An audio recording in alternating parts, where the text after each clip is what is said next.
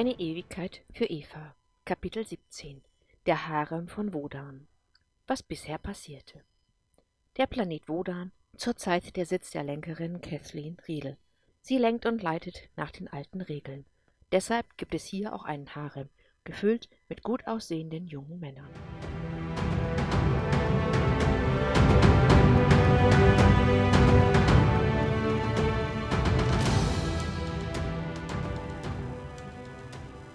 Episode 44 Im Palast ging es gegen Abend wie immer zu. Es duftete nach Rosen und war sehr warm.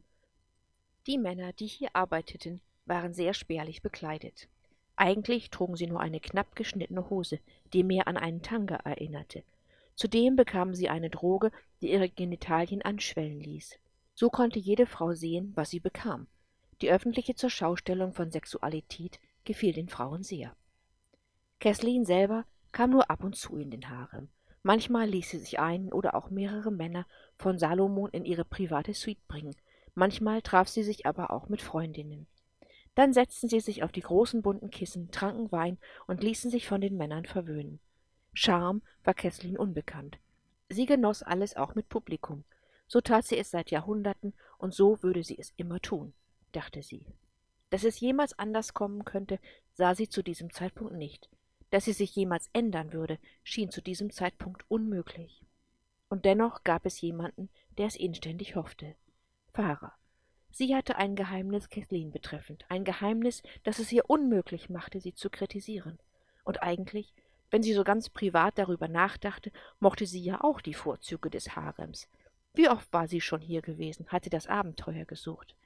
Ja, dachte Farah, ich lasse es noch eine Weile so laufen. Noch stört sich der Sternenkreis ja nicht daran. Und wer weiß, vielleicht gefällt es Eva ja auch eines Tages. Dann habe ich ein Problem weniger und muss niemals die Wahrheit erzählen, dachte sie. Farah grinste in der Stille ihres Büros. Verschlossen waren ihre Gedanken. Selbst die Wesen des Sternenkreises waren nicht in der Lage, sie zu lesen. Sie würde es immer wieder so tun. Ja, alles ganz genau noch einmal. Es gab keine Reue und keine Zweifel.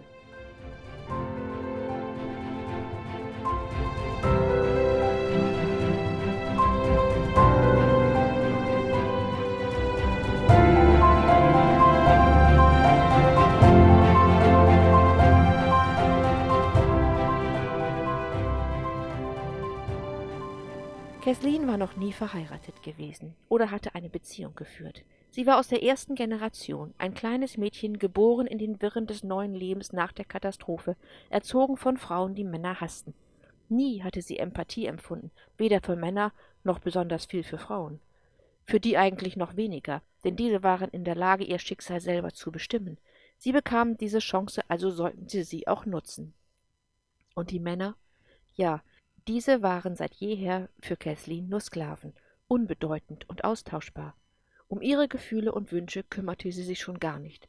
Sie fand es schon merkwürdig, dass sie seit einigen Jahrzehnten auch in die Schule gehen durften und seit ein paar Jahren sogar mit den Mädchen zusammen. Hätte sie gekonnt, hätte sie das Gesetz nicht zugelassen, aber Farah bestand darauf. Da Kathleen sich sowieso schon sehr viel herausnahm, ihre Gesetze selber auslegte und sie auch so lebte, wollte sie Farah nicht noch weiter brüskieren. Manchmal, dachte sie, muss man auch strategisch vorgehen.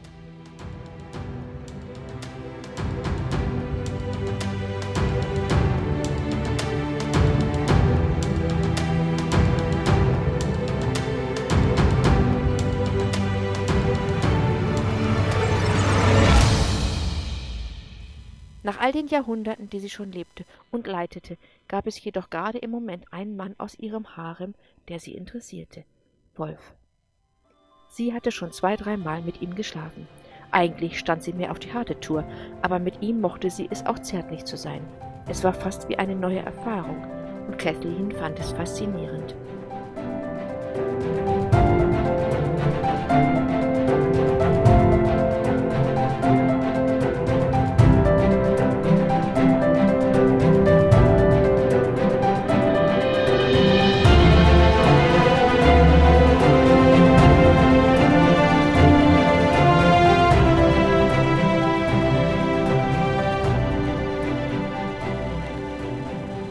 An diesem Abend saß sie auf einem Kissen und betrachtete den Saal. Es war viel los, und Salomon hatte alle Hände voll damit zu tun, dass die Männer, die ihre Arbeit fertig hatten, umgehend duschten und sofort wieder bereit waren. Daher sah er auch nicht, dass Keslin etwas von ihm wollte. Nun, dachte sie, ich kann es auch alleine regeln. Derweilen war Keslin aufgestanden. Sie ging auf ein Paar aus Frau und Mann zu. Die Frau wollte gerade mit dem Mann gehen, als Keslin Einwände erhob. Die Körpersprache war eindeutig. Die Frau erwiderte kurz etwas und ließ dann aber von dem Mann ab und ging. Der Mann, ein gut aussehender, brünetter, großer Mann, kniete nieder. Keslin bedeutete ihm mitzukommen, und er folgte ihr zu ihrem Platz. Es tut mir leid, wenn Sie unzufrieden sind, Gebieterin. Ich bin nicht unzufrieden mit dir, sie ist nicht die richtige für dich, und du weißt das. Der Mann nickte, sein Gesicht sah ängstlich aus. Du brauchst keine Angst zu haben, ich tue dir nichts. Ich möchte nicht, dass du mit ihr zusammen bist, Wolf. Salis, sie ist nicht gut für dich. Du weißt, was ich meine. Der Mann nickte wieder. Kesslin wiegte einen Diener heran und sprach kurz mit ihm. Dann entfernte er sich, um wenige Minuten später wiederzukommen. Er gab ihr ein blaues Band. Sie markierte ihren Lieblingsmann.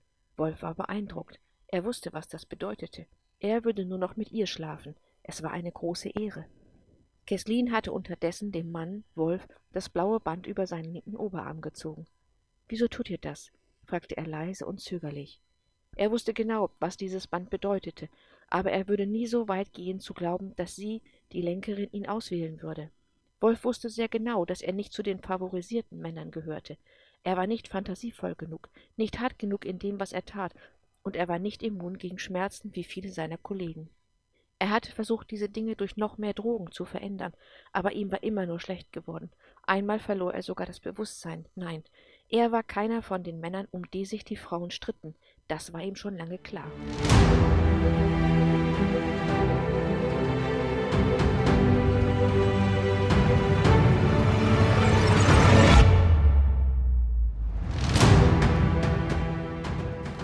Du weißt, was es bedeutet?